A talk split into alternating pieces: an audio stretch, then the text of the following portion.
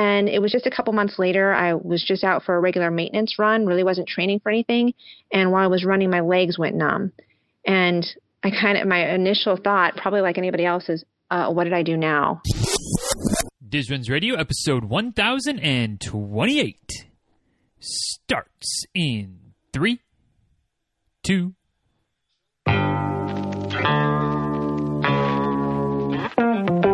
welcome back to Diz Runs Radio, where I talk with runners from all corners of the running world about running, life, and everything in between. I'm your host, Denny Cray, and it's just about time to head out the door for an easy run and a great conversation. So if you're ready, then I'm ready. Let's get started.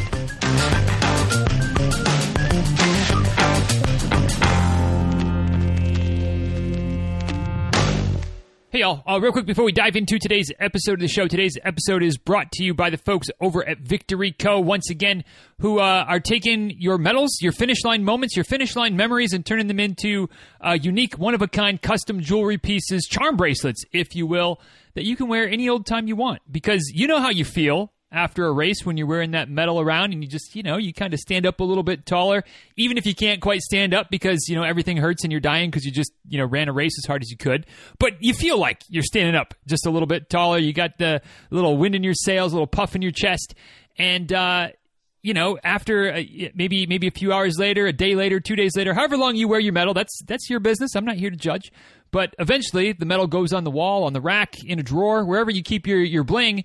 And, you know, that's kind of it. But with a custom charm bracelet with all of your medals or all of your race memories, or at least your most important ones, it's up to you. I mean, you're calling all the shots here. But with that bracelet, you can get that finish line feeling anywhere you go, anytime you want to. Every time you go out, you can have that little puff in your chest and little pride in yourself at the work you've done and the memories you've made and the finish lines that you've crossed. So if you want to find out more about what they've got going on, kind of see some examples and maybe even order your own, get your own, head over to createmyvictory.com. You can also see some samples and interact with Amy and everybody else on the team at Victory Co. at Create My Victory on Instagram. And if you end up getting yourself something, make sure you use that code DizRuns at checkout. It'll save you 15%, and let Amy and everybody know that, hey, you came from here, and her sponsoring dollars or advertising dollars are being put to good use. So createmyvictory.com is the website. Create My Victory on Instagram. Diz Runs at checkout. Save yourself 50%. And 15%, not 50, 15. Get that right. 1-5, Diz. Get it right. Anyway, Diz Runs at checkout is the discount code. And now, without any further ado, let's go ahead and dive in to today's episode of the show.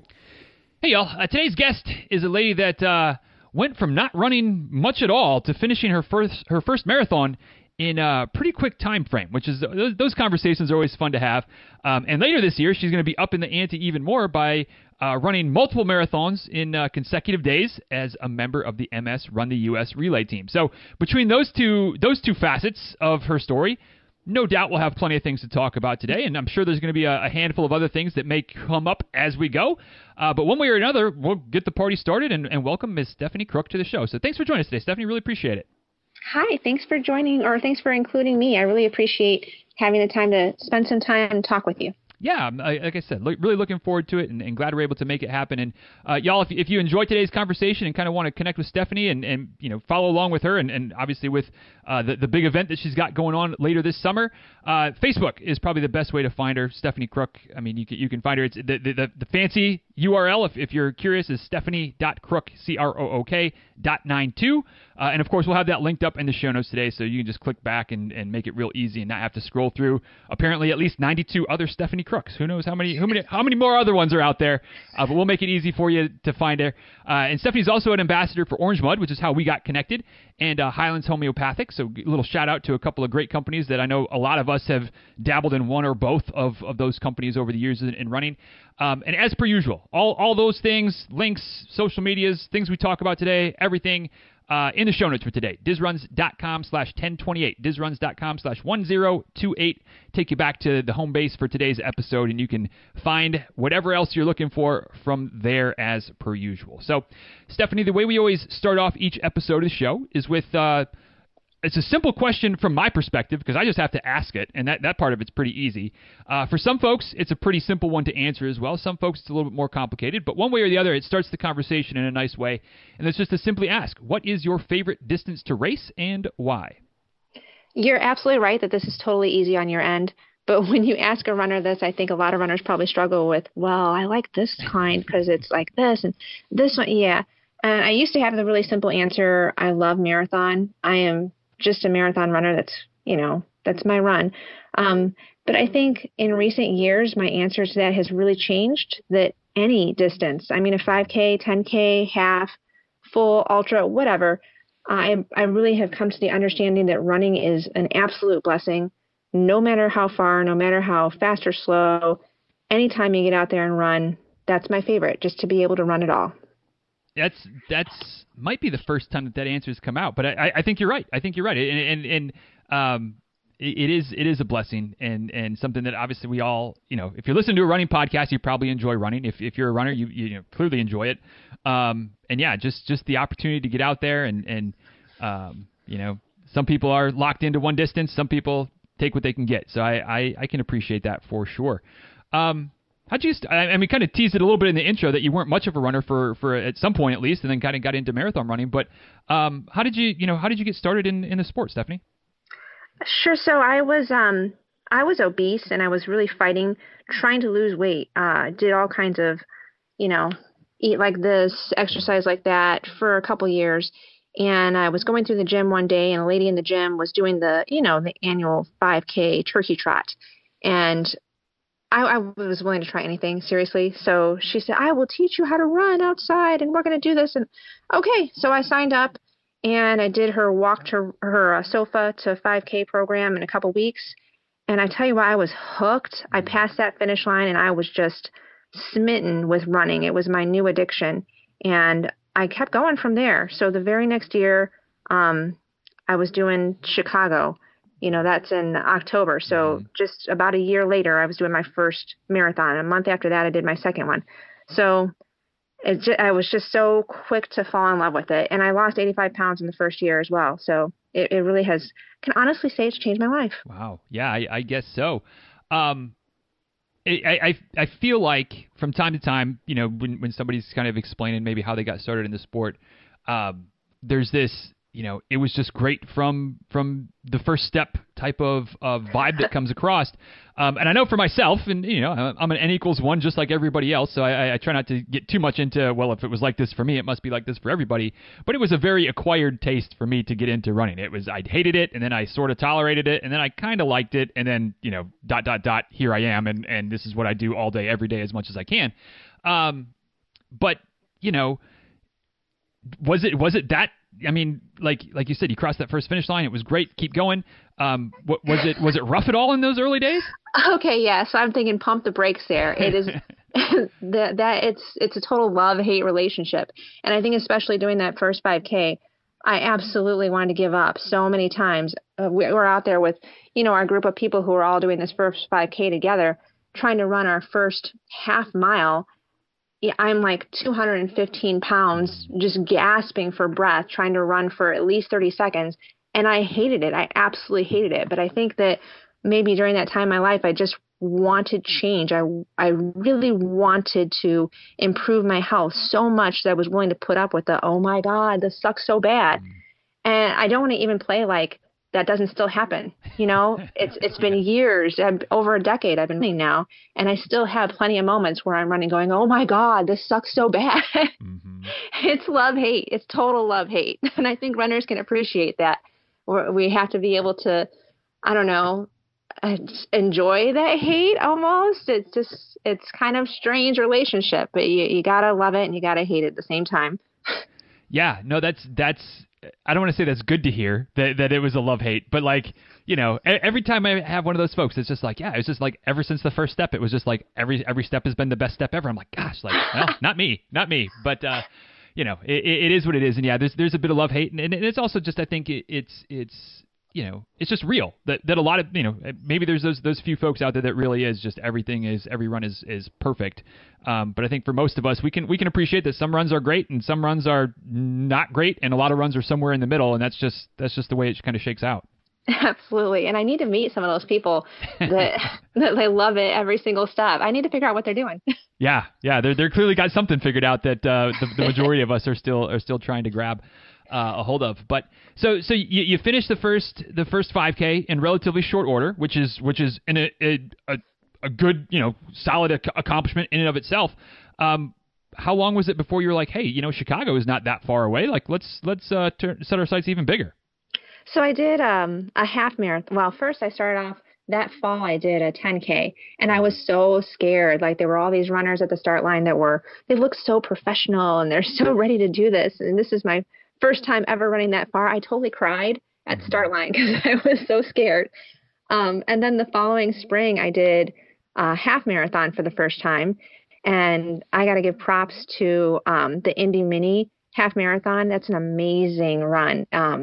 So well supported through the course. And you're there with every kind of runner there possibly is, runner, walker, sprinter, just everybody. So I really felt, you know, more like, yeah, I can do this. I really belong. This is something that, you know, I'm going to keep going.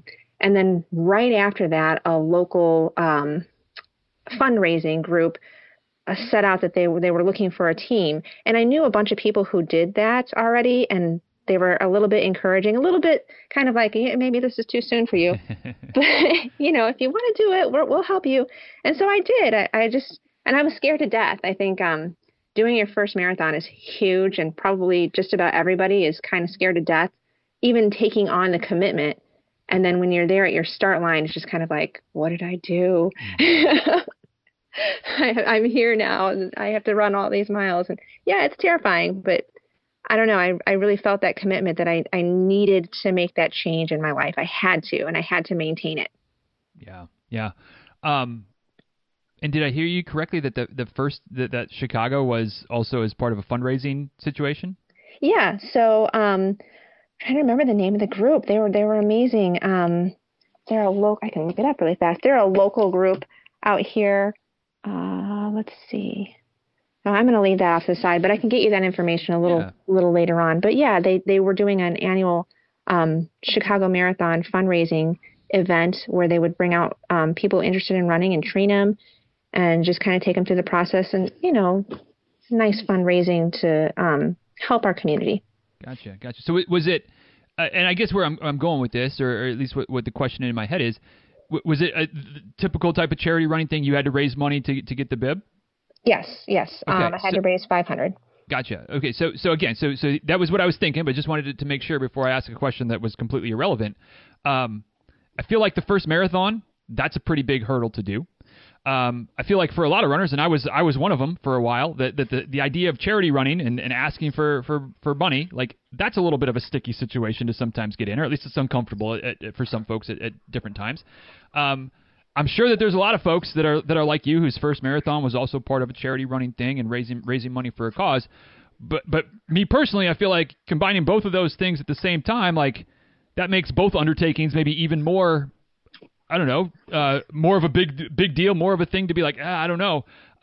What was it, you know, the first time doing the charity running, the first time doing the marathoning, which one was the bigger mountain for you to have to climb? Seriously, the marathon.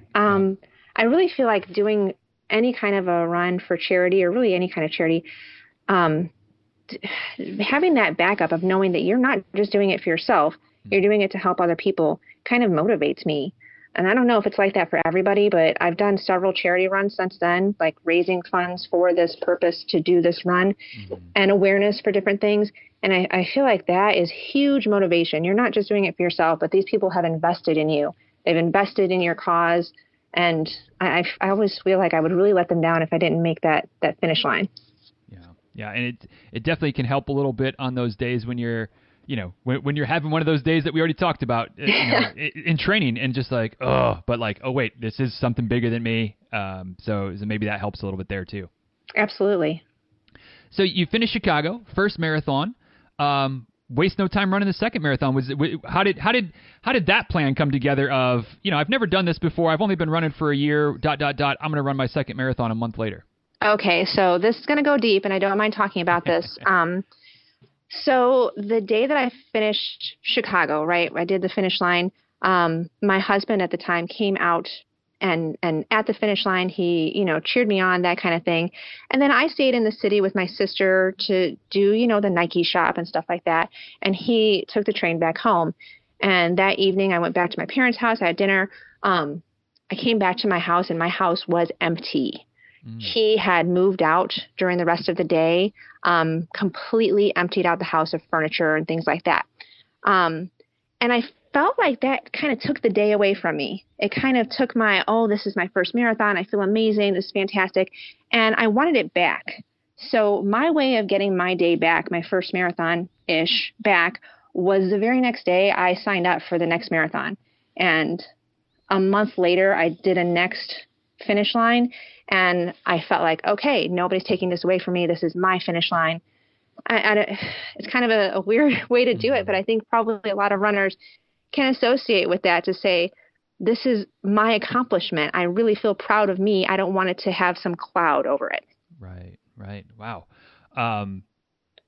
How did the second race go? You know, I mean, it's a second marathon, which sometimes better, sometimes worse, short order. So at least the training part, you kind of two birds, one stone almost. But obviously a lot of personal things that went on between the two races that changed the game a little bit. It was the second marathon. And of course, the second marathon, I'm assuming, wasn't another world major. So there's a little bit different vibe between Chicago and whatever the second marathon was. But second marathon, better, worse? How did it shake out?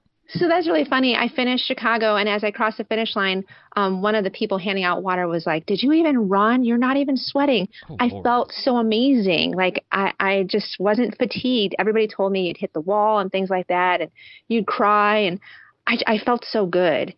And I almost felt like maybe I was missing something. Maybe I did something wrong. So taking on that second one, I was like, yeah, I'm ready. Let's go. We're going to do the second one in a month.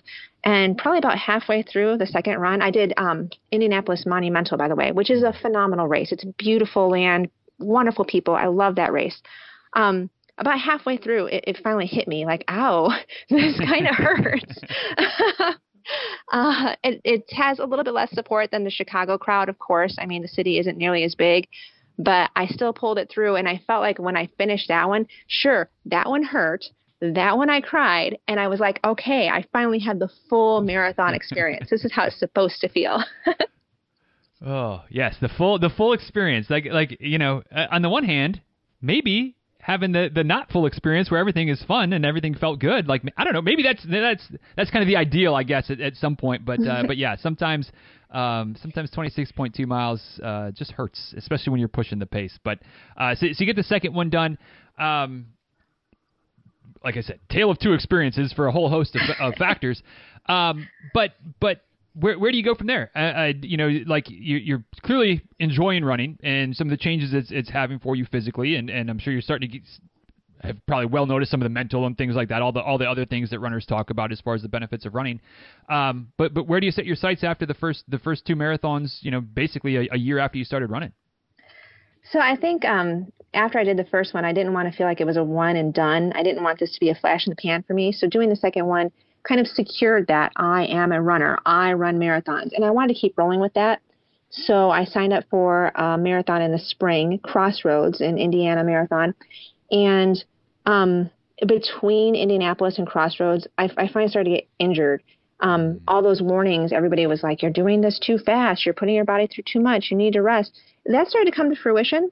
So, I mean, that's very real. So I got pretty bad hurt at Crossroads. And like the newbie that I was at the point, I didn't take the time off that I needed to. I kind of tried to roll through the injury. And I went again. I did Marine Corps in that same year. And at that point, I got pretty bad hurt. And I ended up in physical therapy dealing with some messed up muscles and some joints, some tendons and cartilage damage and just all kinds of, wow, I really should have listened to everybody else. Yeah, that's one of those scenarios. And I get this sometimes as a coach and even just with the podcast and folks that listen to it, where it's you know, you can and shoot. And I get this from, you know, my own just running on my own sometimes, where it's like, you know, everybody that most people, at least hopefully most people, are trying to give good advice, and they're trying to help you, and they're trying to protect you sometimes from yourself. And sometimes you just gotta, like, you can hear all the advice, but it's like, you know, I'm sure I'm fine. And then we learned that we are, you know, we're all unique, but we're also all a lot similar. And you know, not all of us are just able to just run forever and never have any issues and things like that. Right. And I think understanding that those people who've been running for a long time, they have that wealth of information that they did this too. Mm-hmm. You know, mm-hmm. They definitely have attempted to do what you're doing, and, or at least something like it. And their information shouldn't be ignored. Right. Right. So kind of fast forwarding a little bit, I don't know how far we're fast forwarding the tale at this point, but like you mentioned in the intro, you're part of this year's MS Run the US relay team. And like some folks that we've talked to in the past, you're part of the team as a runner who has multiple sclerosis. So one thing I've learned from interviewing various folks that are associated with MS Run the US over the last year or so, and I guess I kind of knew this, but I didn't really know this, is that multiple sclerosis is one of those diseases where, I mean, when you know one person that has MS, you know one person that has MS, and the symptoms, the span, the range of symptoms and the range of severities covers a huge gamut, and how people have found out that they were diagnosed, or that they had the disease that eventually they got diagnosed with, has covered a lot of different ways of symptoms, from right off the bat to kind of slow and gradual progression. So all that to say, you know, where were you running wise? Where were you, and kind of how did you realize that something wasn't right? And you know, I have something that's more than just my legs are tired or this, mm-hmm. this little niggle or whatever the case might be, that turned into a diagnosis of multiple sclerosis. I think that's a great question, and it's really, really related to running in general. So, I mean, by then I had recovered from those injuries. I had taken on an ultra, I'd done a couple more marathons, and I got into triathlon too. All these injuries that you get when you're running, you kind of, they're like your baggage that you just carry around with you, and you just kind of pay attention for what's next and try to deal with what's going on. So I had done my first half Ironman. I had trained for a full Ironman and got injured, of course, dropped down to the half. And it was just a couple months later, I was just out for a regular maintenance run, really wasn't training for anything. And while I was running, my legs went numb. And I kind of, my initial thought, probably like anybody else, is, what did I do now? You know, what's injured now? What next? And so I did what I was supposed to do. Took a couple days off, went out and ran. It happened again. And just progressively over the next couple of weeks, it kept getting worse, where even when I wasn't running, my legs were still going numb, and then my hands were going numb, and then my torso, and then I was in a meeting and my face went numb. And I, you know, started to think, I need help. This is not getting better. Maybe I really hurt myself. So I started going from doctor to doctor and trying to figure out what's going on. And we did every test under the sun to try and figure out, you know, did I hurt this, or is it my spine, or, you know, what's going on? And I ended up talking to a neurologist who told me very point blank, you have MS. Now, at that point, I think probably for a lot of people, if you heard that, you'd probably be like, okay, what's that? Right. So he gave me a quick rundown and then handed me a stack of treatments that I could do and go home and read this. And I was just kind of lost in all that, kind of like, what does all this mean? And what is all this stuff? And I don't really understand. And I started reading through those pamphlets and handouts about treatment options, and I just went through the roof, like, oh, my God, this is serious. Mm-hmm. And I think social media is probably the worst place to go with that kind of thing. I feel like that's a statement we can make about just about anything. Like, as much as I love social media, like, a lot of times it's the worst place to go. But anyway, sorry, go ahead. No, exactly, because I went on social media and it just mushroomed out. Oh, no, this mm-hmm. is huge bad. And I think what we really need to understand is that, like you said, it's different for everybody. And it's really changed. It's kind of funny to say, but your mother's form of MS or your grandmother's MS is maybe not the same as your MS. So just treatments have changed. There's so many more options. Understanding of disease. The disease has changed so much. It used to be you'd leave your job, you're not going to be active anymore. And that's just not how it is for many people with MS today. So just trying to learn about what this is and how to deal with it was kind of scary. And I definitely went through a depression. I think that's huge. And it's really important for people who are newly diagnosed with MS to understand that that depression, because this is scary, is really normal. Right. And it's something that can be worked through. Understanding your disease and understanding your treatment really helps to kind of get you through and understand that you can still work. And like me or lots of other people with MS, you can still do the physical activities that you love so much. Maybe you have to change them some, but you're still capable, you're still able, and doing them is important for your health. So I think I got off on a tangent there. But no, that's all right. That's all right. It's good stuff. So yeah, I really felt like I needed that to prove that I was still okay, that I could handle this. And I think that mentality of, well, what about this? What about, you know, can I get around it in this way? If I can do this, or maybe you're wrong in your diagnosis, or just trying to get yourself out of it.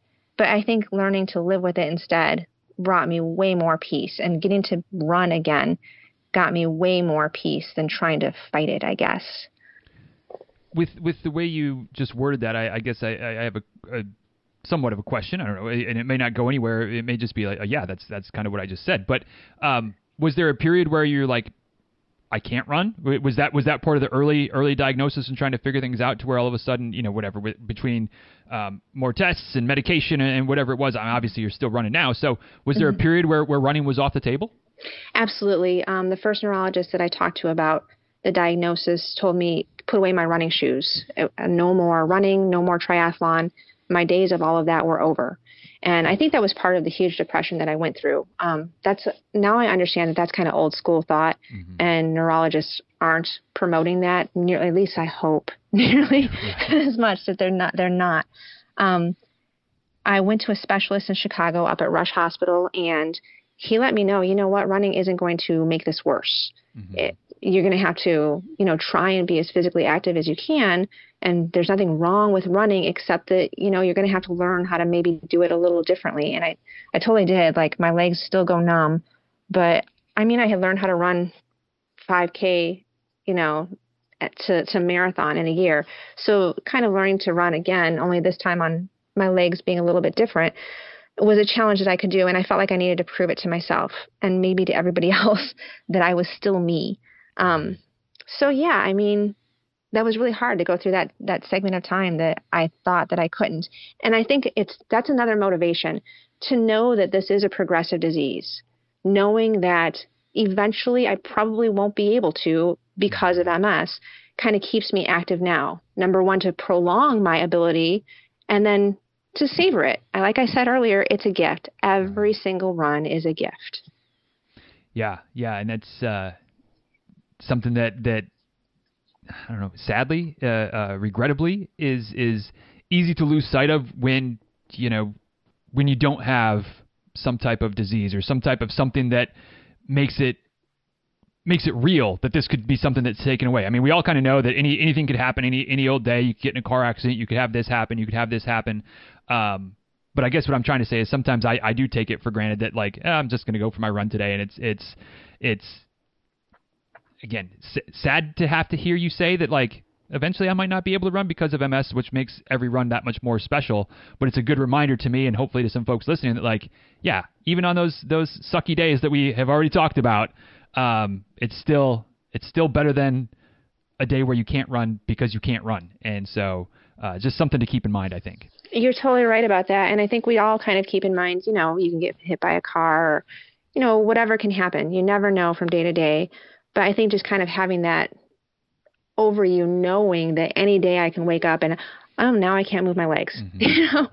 So that appreciation is huge, to know, maybe I didn't run as fast as I wanted to run today. Maybe I didn't run as far. Maybe I felt like crap, but heck, at least I got it done. At least I could do it at all. Absolutely. Absolutely. You mentioned kind of having to make some adjustments. What kind of adjustments have you had to make to kind of relearn how to run with MS and with where you're at in the progression of the disease? So I think the biggest adjustment I had to make was learning how to control my body through it and train my body to deal with it again. Mm-hmm. When you're starting off as a runner, any of us, as we started off, most of us, I think, you know, just trying to figure out how to make your body do this, excuse me, how to convince your body to keep moving forward. And with MS, excuse me again, fatigue is a huge deal. It's a huge issue. So trying to get your body to cooperate becomes a lot more difficult. So you have to kind of dig a little bit deeper than maybe you did before. Learning how to run on feet that are numb or legs that are going numb, and learning how to control that if you slow down or control your temperature or whatever works for you, because we're all different. Right. That's a huge transition that you have to kind of get through and learn your body again. So I think I answered that question. I mean, the learning and the figuring out yourself and the new rules are probably the biggest deal. Yeah. And again, it's one of those, I feel like we all have to continually learn. Our bodies are always changing. But such a sharp turn it forces you to have to speed up that learning curve and figure things out and adjust on the fly. So maybe fast forwarding again a little bit, not exactly sure the timeline and the exact details maybe aren't that important, but when did MS Run the US, just the organization in general, come on your radar? Was that something that you had heard about before your diagnosis, or once you found out you had multiple sclerosis? Where did you hear about that organization and what they do? So it wasn't for a while after I had been diagnosed. Eventually I got back into the swing of running and I did a couple of things. I really got more into triathlon, I think, for a while, and became a swimmer. And eventually, when I was able to run again, I did this crazy run. I did this Alcatraz triathlon.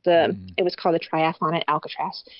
And I wanted to raise funds. I wanted to raise awareness and kind of recapture that energy of, I can do this for a purpose bigger than me. And when I did that, I went on MS Society and kind of learned a little bit more about what they have. And I saw MS Run the US, and I was just like, stricken with, oh my God, look at this. And at the time, I don't think people with MS were doing it so much, but just that there were runners who were, carrying this cause. And I just felt myself being so drawn to it. And yet I felt like not able, like there's no way I could ever do something like that. There's just no way. So I kind of sat with it for a few years. And then the weirdest thing happened. I was training for, Meat Fights, Hermann, Texas, half Ironman. So Meat Fight is another group that raises funds and awareness for MS. And they bring together people who have MS to run half marathons and marathons or half Ironmans and things like that. And so I was training for them, and I stopped at the gas station by my house on a training day. I was going to do a huge 2-mile swim and something else big. And I saw the MS Run the US van there. And I had to stop. I was like, oh my God, look, it's them, those amazing celebrity to me, absolutely celebrity type people. And it was Kelly who was running. And Kelly talked to me about, you could do this. If you're doing, a half Ironman or any of that kind of stuff, you have the background that you can do marathons and things like that. This is not, beyond your scope. And I kind of sat on it, and I became friends with Kelly. And this past year, word went out that the runner who was doing the Milwaukee to Valparaiso segment was in need of some help. She needed some people to cover some miles because of some injuries that she was dealing with. And so I volunteered, like, yes, I'll do that. I want to be part of this. And I think in doing that, I finally could see myself doing this. It's like, I think I can. I really can. So that's how I kind of got hooked into it, because I think being part of it and seeing what it's really like, and really seeing the other people, the celebrities I call them, and what they're doing and how it works, I really feel more comfortable that, I really think I can. Awesome. So you throw your hat in the ring, and then you go through the process and eventually get picked. When you found out, hey, you're in, you're doing it. Excitement, nervousness, terror, all of the above. Like what were the emotions when it became official? First marathon, right? Like that. Oh my God. Mm-hmm. But a lot of excitement, a lot of just gratitude that they see me as, this sounds terrible, but they see me as worthy. They see me as able. And I think their belief in me helps me believe in myself. I don't know if that's the right thing to think like that, but it helps me to know that, you know, when a coach really supports me and a coach really believes in me, I perform better, I believe. And kind of the same way, this group takes me under their wing and really feels like, yeah, she can do this. So, okay, yeah, maybe I really can.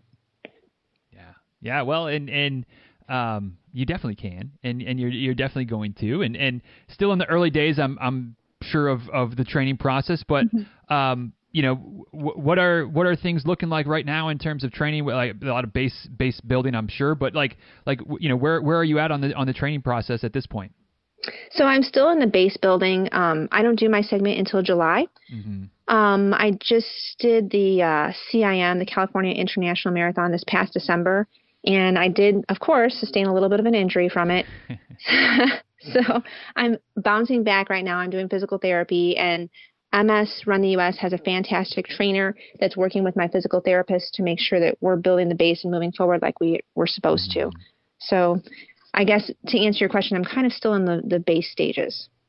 But that's right where you should be, because, you know, that's one thing that sometimes as a coach myself, I have to, I don't want to say argue with, but, you know, wrestle with a little bit with some of the athletes where it's like, hey, you know, we don't want to peak 2 months before your race. Like, we want to build. And so, you know, and you still being whatever, if I'm doing the math, five-ish months from your segment, like, base building is where you should be right now. Like that's exactly what should be happening.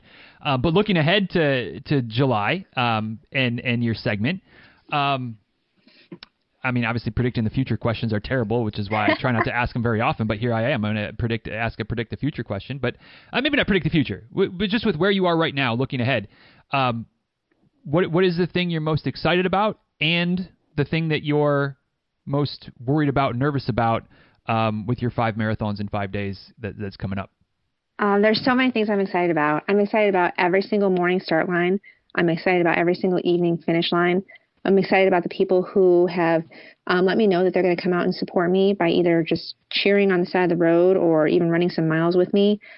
I'm huge excited about providing support. So this is a fundraising effort.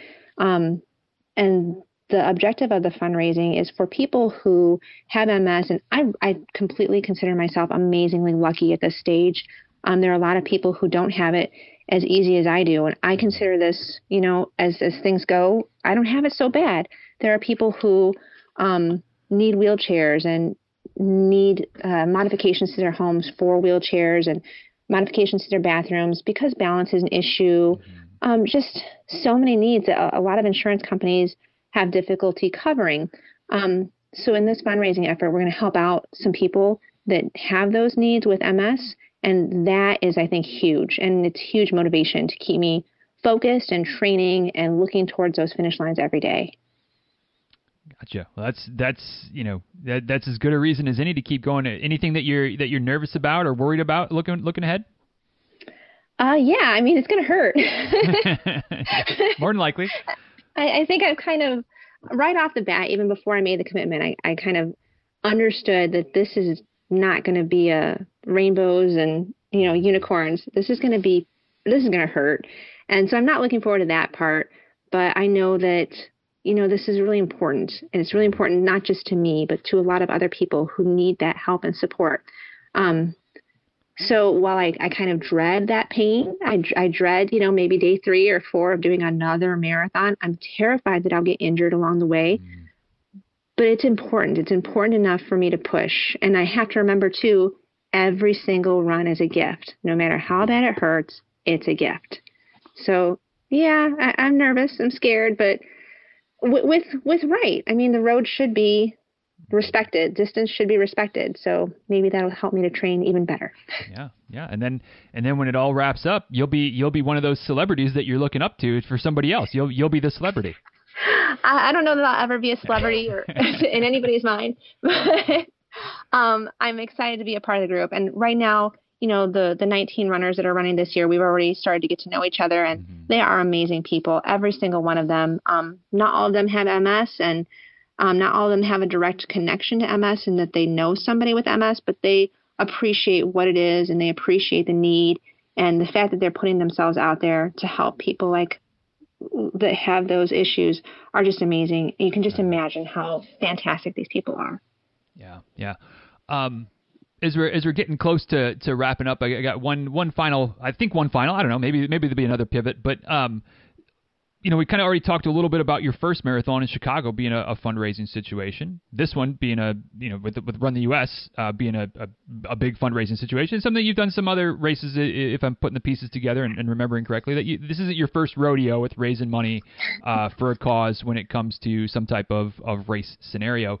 But I feel like I always ask this question because it's something that was getting at me for a long time before I finally dipped my toes in the charity running water a couple of years ago and found out maybe it wasn't quite as bad as I thought it was. But I know there's some runners out there that maybe don't have a direct connection to any cause necessarily, thankfully, you know, touch wood right now.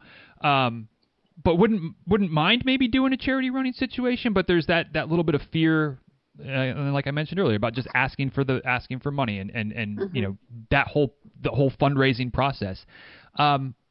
And so if we could spend the last few minutes maybe kind of talking about that, like how have you found fundraising both for the MS Run the US relay so far and also for the other races in the past? Like what kind of things have worked for you? Like how do you approach the fundraising side of training for any of these events that you've done and are currently in the process of doing?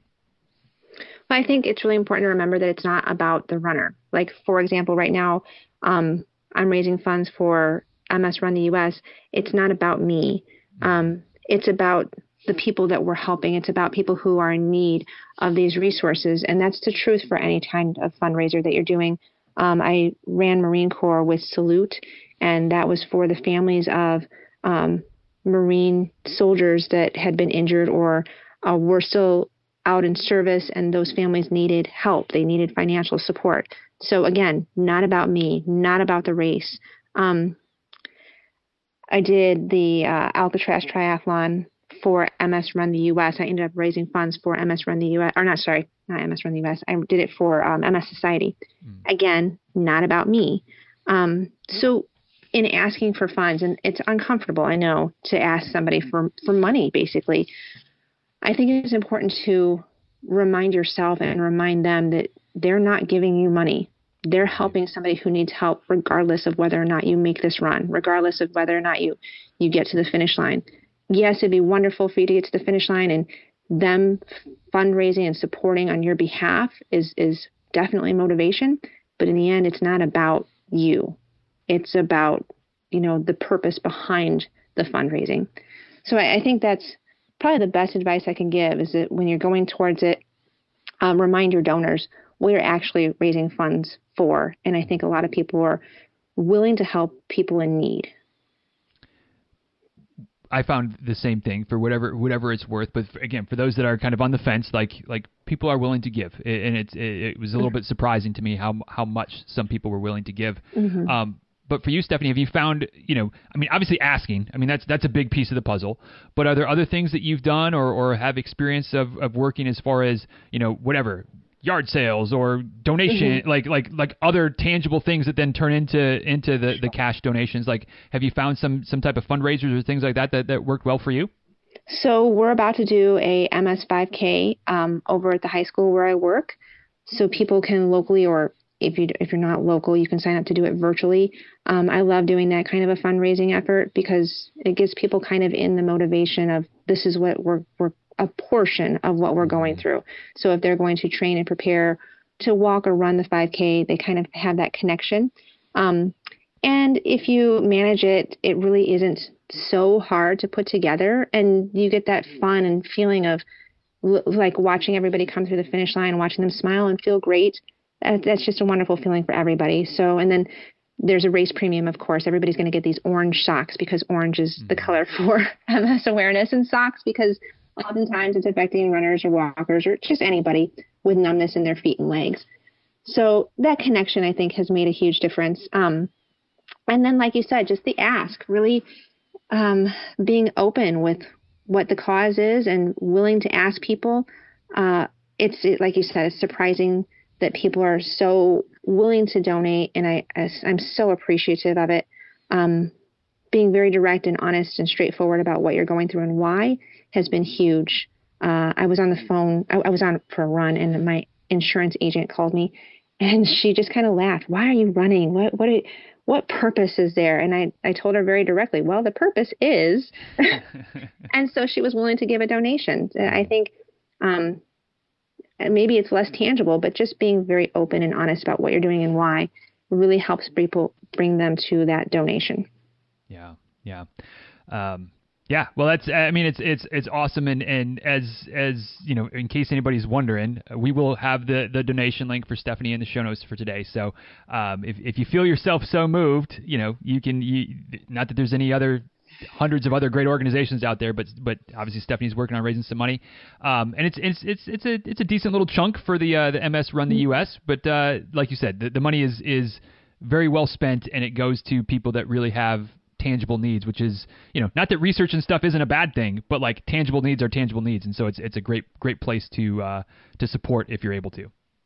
Thank you. And so I will say right now, if you do want to do the 5K, maybe virtually, maybe you want to get a hold of those orange socks, easy enough. That's ms5k.org. So that's really easy to get connected to.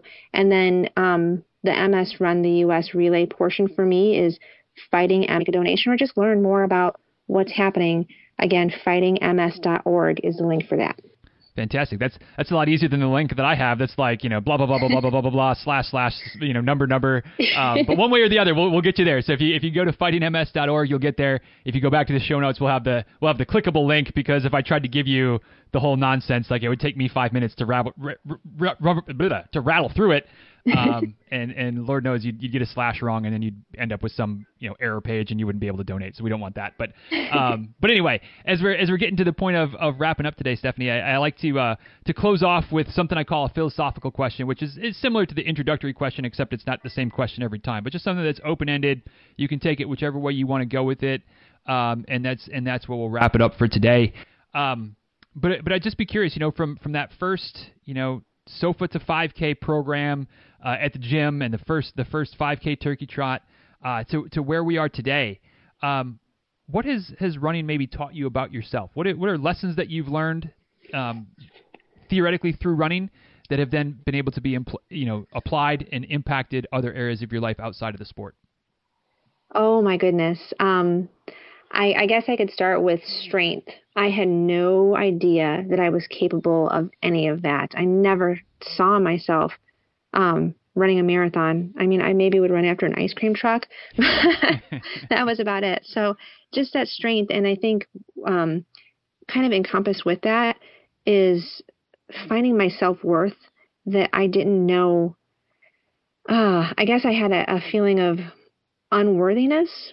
And in doing that, it seems really strange, but you kind of begin to appreciate your worth. You begin to appreciate that you are something that is strong and beautiful and able, and that should be celebrated. So I think finding that in running has been huge. And I'll add on to that being diagnosed with MS sounds really strange, but a lot of people with MS would agree with me. In some ways, it's kind of a gift, because it gives you an appreciation for just life in general, the appreciation to slow down and look around and really take in your moments. And running is a huge part of that, running in nature, running on the road, and really looking around and really appreciating your environment. That's a huge thing about running that I think I got because I did that 5K to marathon, and then marathon after marathon. But and it's just been super reinforced with having MS, just to slow down and appreciate and look around, really take it all in. I could go on.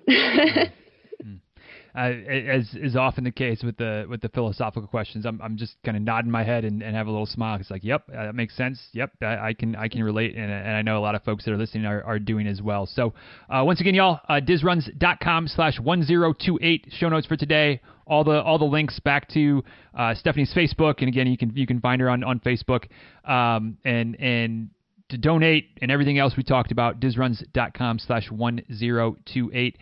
Stephanie, thank you for making the time today. and just, you know, keep on keeping on. I'm excited to continue to, I'm glad we were able to connect on the Orange Mud group, and certainly looking forward to continuing to kind of follow along and seeing how things go for you this summer. And, you know, I don't know, you know, if you're up for it, if not, no worries, but maybe somewhere in the fall or winter or somewhere when your segment's in the rearview mirror a little bit and you've had some time to decompress and reflect on it.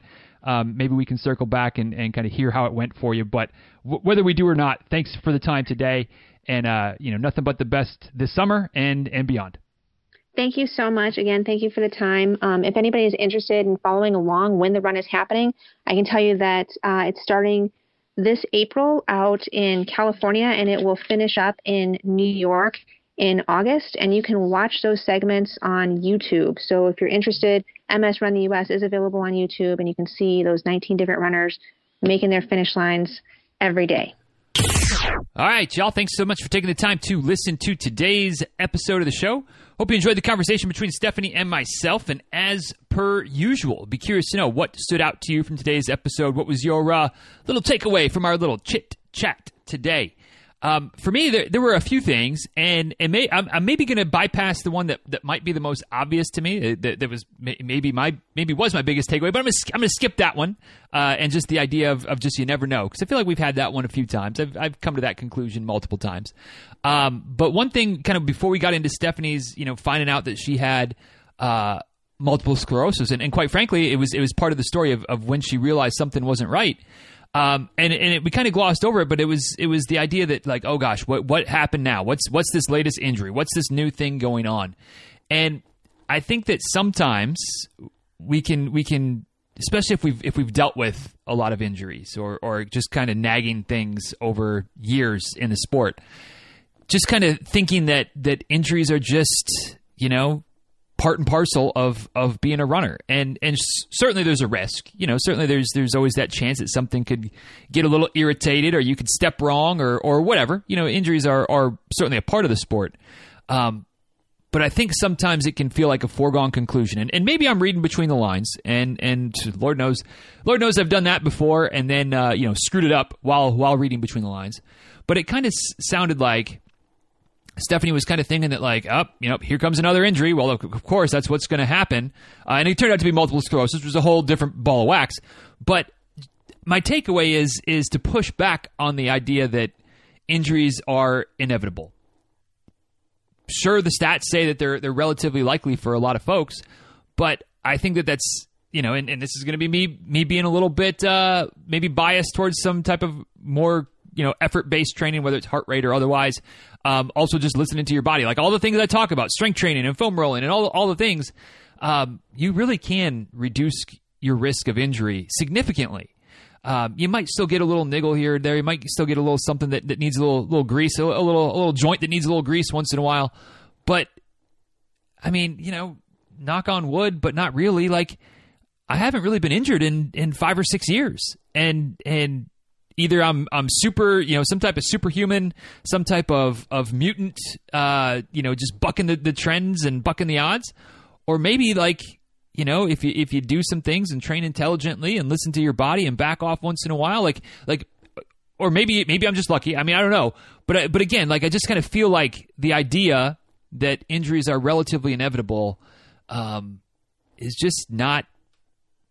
It doesn't have to be destiny. You know, you don't have to be destined to get injured in this sport. And again, I might be putting words in Stephanie's mouth, but that was kind of the vibe that I was getting when she was talking about some of the injuries and training for this and then having to pull back. And it just, I don't know. I just feel like I need to get on my soapbox once in a while and remind everybody and remind myself too, that maybe I'm fortunate that I haven't been injured because I'm doing some of the things. So maybe keep doing them.